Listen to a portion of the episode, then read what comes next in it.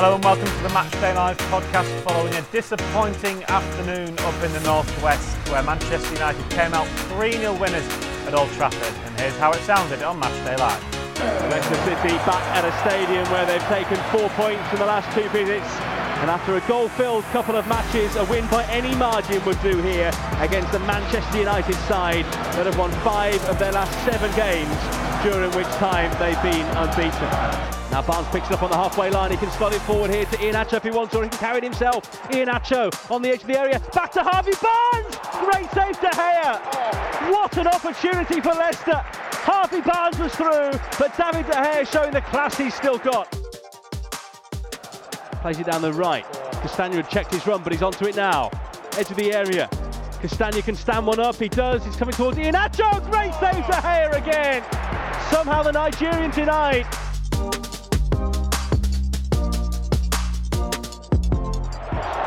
Rashford away down the right. He's going to be offside here, but he's through on goal for now. He'll go for goal and find the net. And for now, this goal stands. The assistant's flag didn't go up. Everyone was looking for it. Gerry Taggart convinced it's offside. But at the moment, Manchester United lead by a goal to nil.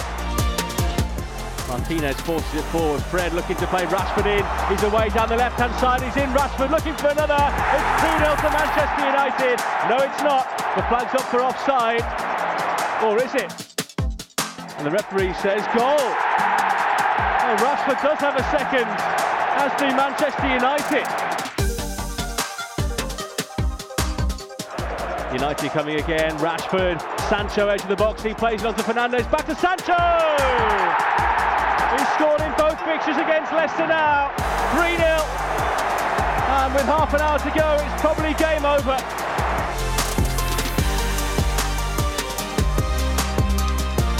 That is time. Manchester United winners by three goals to nil. After the game, Leicester manager Brendan Rodgers gave his thoughts to our commentator James Fielder.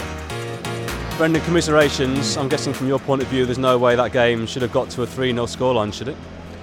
No, I, I think we, would started the game very well. We looked bright. Uh, we had the big chances before they scored, uh, and we looked a real threat. So, um, but they showed the quality. They had one chance, Marcus Rashford, after we gave the ball away cheaply, and then uh, they finish it. So, um, but at half time, we, we, felt good in the game. We, we felt that we can just you know, cut out the, the errors and, and, and progress up the pitch a bit cleaner, then we, we showed that we can give them a problem. But we never really got going second half. And I think once the second goal went in, we um, we just we just couldn't take the ball, and uh, we tried to change it up to try and bring a new dynamic to the game. And but um, but yeah, it was uh, it was it was fairly comfortable for them at the end. But uh, yeah, first half it was good, and we showed the form that we'd been in. Why do you think they weren't ultimately able to build upon that in the second half? Was it United being much better than they were in the first, or did your levels they, drop? Or? Yeah, no, I think they were a bit more aggressive in the pressure, and uh, and mixed that in with we were giving the ball away as well, which was which was disappointing. You know, we uh, we conceded possession too easy, and you do that against good players, then they're going to punish you. I know any set of players is going to be downhearted after a defeat, but are they kind of really down in there after that, considering how you know they matched them toe for toe in that first half, like you yeah, said? Yeah, I think yeah. First, listen, there's always disappointment. You're at this level, elite level of the game, and you're being competitive, and we've shown that we can hurt teams uh, in these last few games. We had the opportunities today, we didn't quite take them. So there's always disappointment when you lose, but we'll go again. We'll have a good week's training. Uh, we'll analyse the areas that could have been better because we we gifted them goals really. The uh, all three goals were were preventable.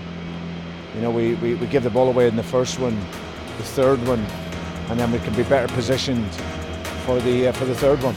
Left back and January signing Victor Kristiansen also gave his thoughts at full time.